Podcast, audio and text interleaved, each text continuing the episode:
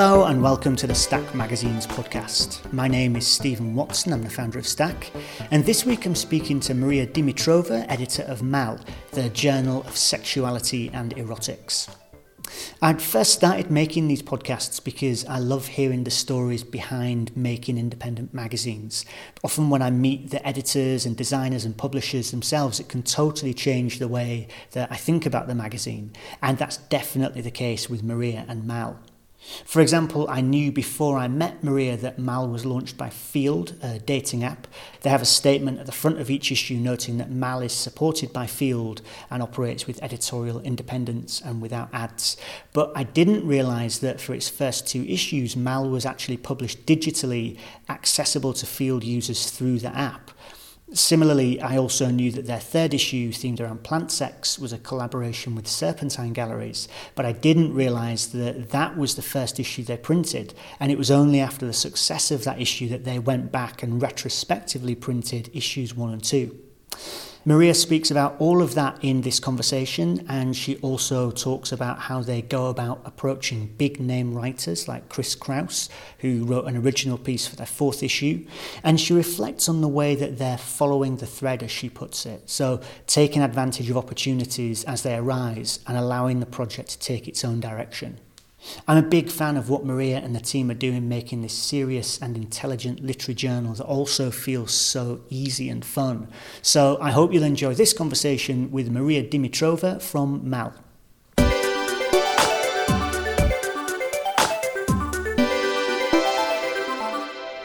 Maria, thank you so much for coming over. Thank you. So you are the editor of this very, very beautiful literary journal called Mal. Maybe you could tell us a little bit about what this magazine does. Uh, of course. Um, Mal is a print and digital uh, quarterly, um, and it publishes essays, fiction, and poetry that, in some way or another, relate to sexuality and the erotic. Mm-hmm and you've had four issues so far. So you began with um, an issue called That Obscure Object, and then you had Made in Heaven, and then Plant Sex, and then Real Girls. And I think there's a kind of uh, thread that runs through them all in terms of the type of sexuality and erotics that you're covering. So maybe you could tell us a bit about like what are your aims with the magazine?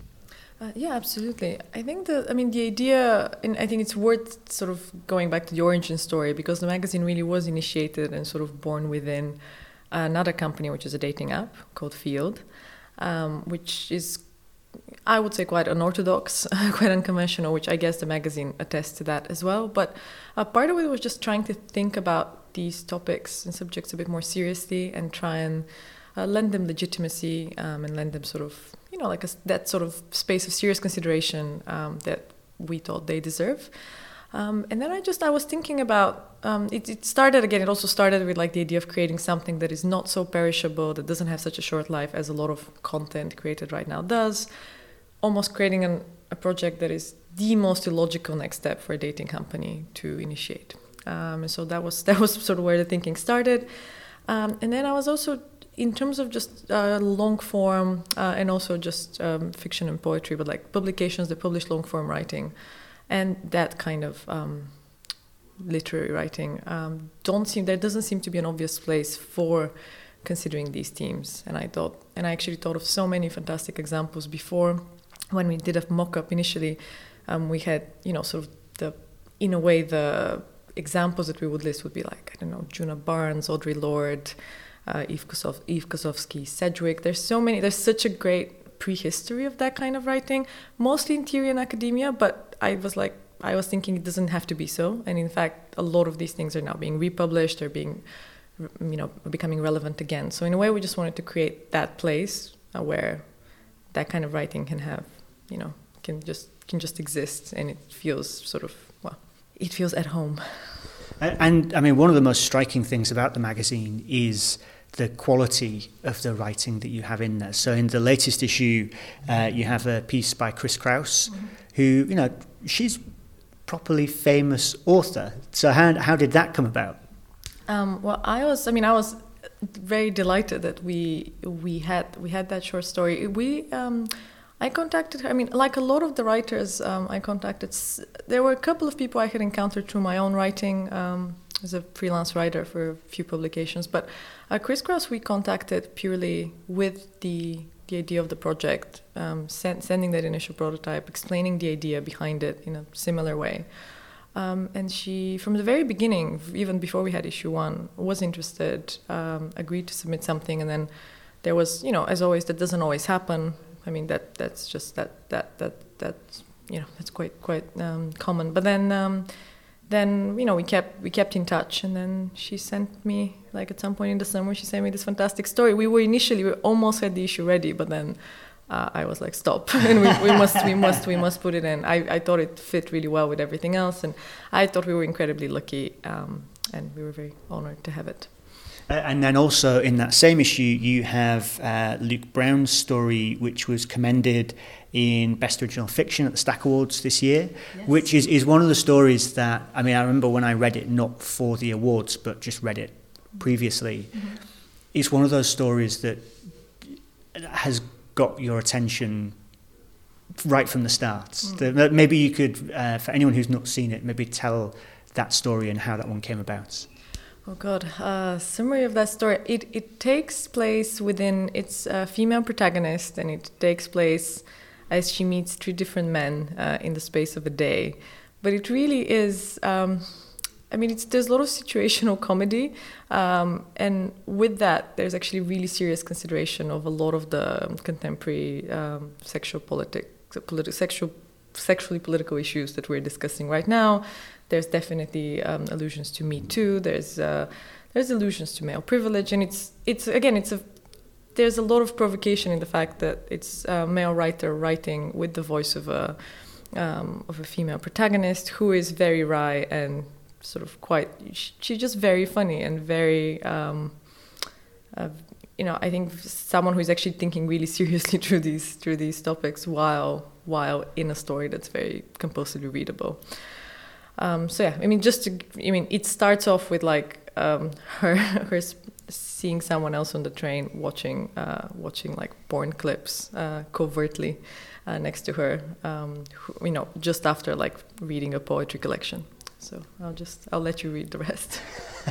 so so the so the, this female character on the train sees a guy who's reading a poetry collection that she's also just been reading and is thinking of striking up conversation, mm. and then he starts looking at porn on his phone, and she has this kind of this little frisson of like a, an interaction with him mm. based on that, and it strikes me that.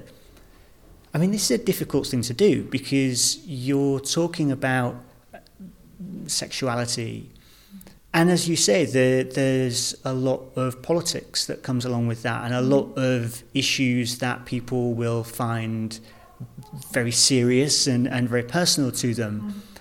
But you're managing to do it in a way that is like it's really intelligent, like you feel clever while you're reading this magazine, but it also just feels really natural and fun as well. That, I mean, how do you go about pulling these stories together? That sounds. I'm so glad you said all of this. I mean, this is this is such a relief to me.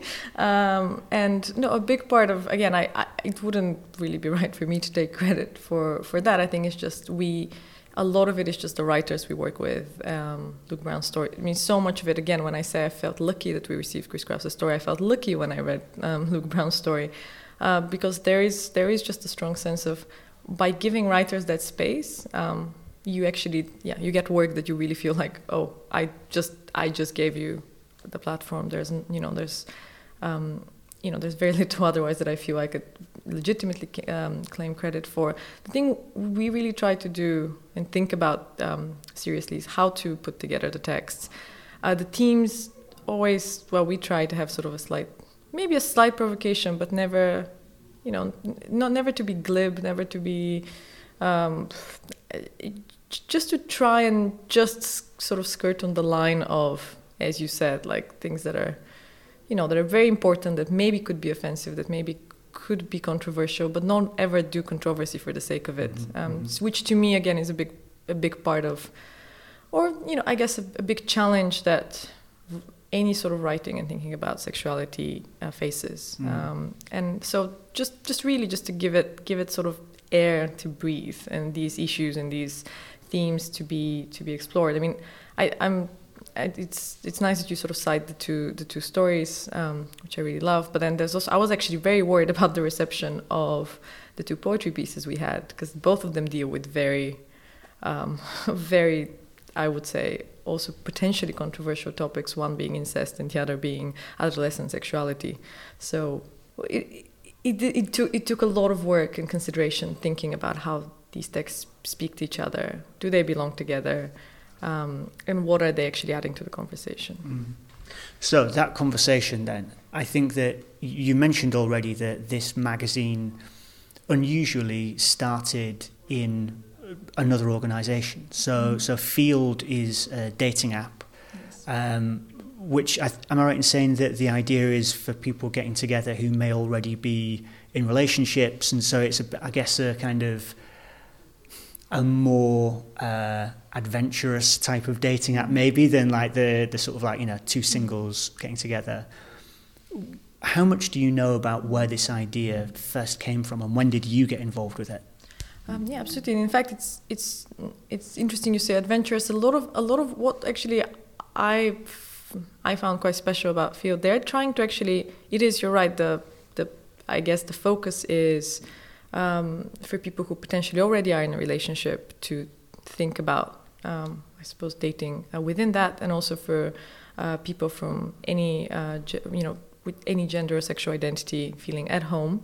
Um, so it really is sort of maintaining that like um, level of tolerance, um, which which is the which is the, the main thing. But I think their their objective uh, is, or I think this, they say like the mission is to normalize sexuality, to really rather than make this uh, something that we might term adventurous or um, or unconventional or you know or something that in a way raises an eyebrow and i can tell you lots of eyebrows have been raised in my experience when i've mentioned the moment you mention Feeld and try to explain what it is at a dinner party that's that's really it's it's trying to maybe make that reaction less of an you know eyebrow raising one and more of a this is part of life and sexuality um, and it deserves a place and it's actually something that we can talk about outside sort of slightly more hidden um, way. And then how the magazine started, I. Um, I mean, it sort of it, it started in, in conjunction with me. I initially uh, did some work um, with Feeld, met um, the people who run it, uh, and then they asked me to do more. And then there was we we talked about. They told me they've always wanted a magazine, and they I think they maybe there was one attempt or there there was some initial idea of doing it with someone.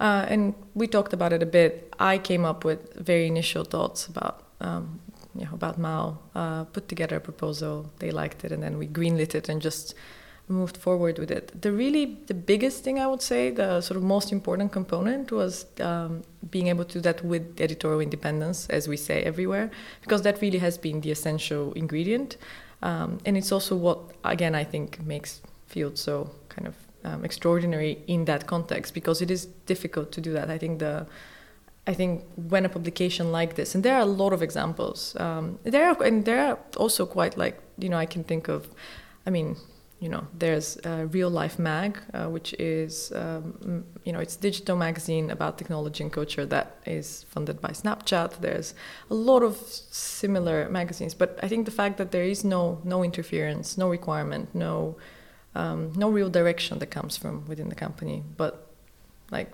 more like again a space and support. Uh, that's been that's really been the that's been integral part of the origin story. And so, what do Feeld do with this? Is this something that they send out to people, or is it more something that sits out there in shops and maybe it's someone's first introduction to this company? I mean, to be honest, I think definitely we're at the stage of figuring it out uh, together, uh, because it's it did it did start initially on its a bit like an experiment because it is a very experimental organization. That's really how the the, the ethos of it. I mean, it is. Um, it's sort of probably worth saying it's sort of non um, hierarchical and self managed. So there is a lot of space for trying to do things without necessarily maybe having a very grand top down strategy. Uh, which again, I mean, I think I think it's probably already there's probably already hints of something like that because it's such an um, non-traditional project, I suppose. Um, what so um, the magazine is accessible through the app, um, and we're thinking, um, and I know there are plans to integrate it a bit more meaningfully for the Feeld community because it is really it was created with with with it in mind in many ways. Um, for, and for people who maybe are interested in these topics outside just dating, outside just a very pragmatic transactional um, experience uh, that a lot of people associate with apps, that Feeld really is trying within its product, but also with projects like Mal, with projects like its own experience series, its own event series, to try and subvert. So it is actually within like the sort of ethos or worldview of the company. It's actually very coherent. It's very um, aligned with that. Um, but yeah, what so what they do really is um, again just lend support in the events um, we do and participate in them. And I do work. I mean, our designer is also the creative director of Feeld, so there's a lot of resource sharing, um, and we're definitely trying to make it to make it more, I guess accessible or useful or interesting to people who might not, as I said, don't come from it through the magazine, independent magazine route, which right now is probably where most of our readers come through, but maybe come through someone who's curious about sexuality and would like to find a publication like this for them. So you've mentioned the events that you run uh, a few times, and that's, that's clearly a big part of, of what you're doing. So when you have a, a MAL event, what are the things that you're trying to do with that, and and how do you go about that? Hmm. Well, it really again it a lot of it was uh, trial and error and just taking opportunities when they came. We were very lucky and very grateful to the ICA who um, who hosted our launch um, in November 2018. Uh, and really starting that and doing that kind of part- partnership because some of them have been you know events and but but a lot of them have actually felt like partnerships um, and that that made that really allowed us to continue on that route. We did an event um, on the occasion of the Modern Couples exhibition at the Barbican earlier this year, and then we did a much bigger partnership that you know, that resulted in a co-published issue uh, with Serpentine Galleries. So there's been so it's really it really has been testing the format of what an event can do. Um, the component always is having um, either uh, current or future contributors of ours reading and just being having having the platform and um, the opportunity to perform their work in a way that they want, um, in a shorter way, longer way, in a promenade way, on a stage. It really it, it slightly depends on again on on the contributor, the format, etc. Our next event, for example, it's it's and it, again it's slightly different than any any of the other ones. Uh, it's happening on the 17th of December at Mimosa House Gallery, uh, which is a small independent uh, gallery. Uh, and uh, it's with our contributor from issue two, Fiona Duncan, who also, I believe, her piece, uh, Phoenix Goddess Temple, I believe, was shortlisted for the Best Original Nonfiction Award, which we were again very happy about. Um, and so she she has a new book out. A lot of it is it, it is slightly part of her being here because she's she's based in New York. Her being here, and we wanted to do something with her, and then we, and then sort of the thread, the thread sort of kept kept sort of. Um, oh, we just get we just followed that thread, and so the event uh, the event is not immediately related to one of our issues. It's uh, it's called Class Acts, uh, and it it it thinks about cl- class and sexuality and has uh, Reba Maybury, Huw Lemmey, and it will also, for the first time, uh, include video screened readings of our contributors. So Eileen Myles and Natasha Stagg uh, will be screened reading their Mal contributions.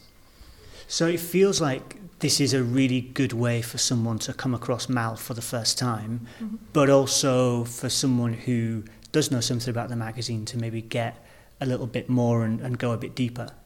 Absolutely. And I think just adding that sort of performance element of the text, I think that's I find that quite important.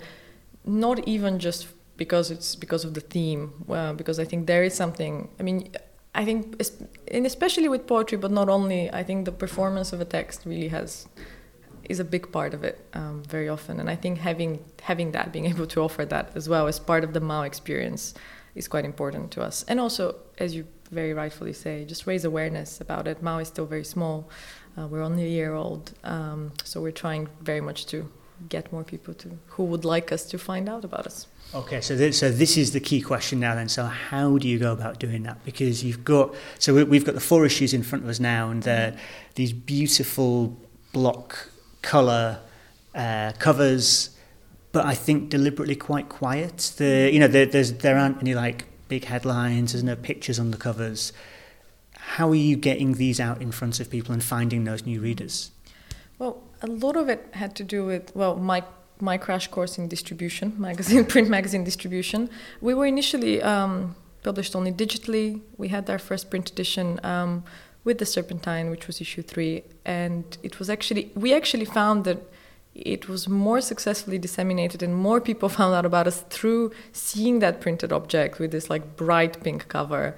Um, and actually, it made it just made a lot of sense once we saw it. We thought initially it might be just a one-off, um, and then we made the decision to go and print fully, to print issue one and two retrospectively. Um, really? Yeah. So that's nice. that's that was our publication schedule. So in a way, we didn't start off doing print, and when um, and in terms of the visual identity, um, that is very much the, the work of Steve O'Connell, our designer, who um, I think is brilliant. I love his work. Um, and we actually, it, it is quiet, but I, I have found that actually these sort of very bright covers with this sort of strange texture of like this sort of embossed paper that he chose, um, that I'm, again, I really, really love. Um, that actually gave us that sort of slightly more distinctive identity. And then the other thing that again was very, it was very lucky and, and sort of positive um, um, positive development was just being able to be distributed uh, more widely. We were recently picked up by Antenne Books, who are distributors, and that that really helped um, putting us out there in more places and more people finding out about us through seeing the print copy rather than the other way around.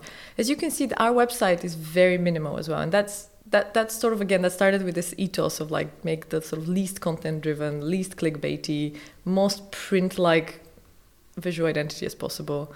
Um, but we are trying to get more readers, so we're constantly trying to balance those two imperatives.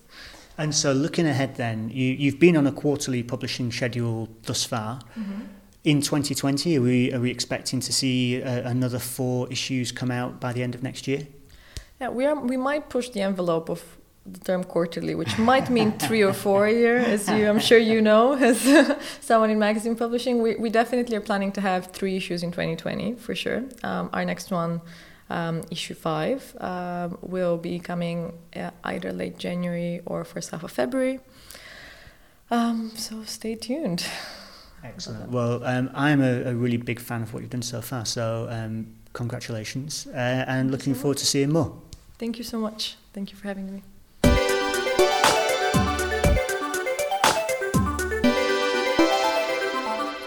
Okay, that's all for this week. I would like to say thanks again to Maria for coming over and speaking about the project, and I'm really looking forward to seeing that new issue when it arrives at the start of next year.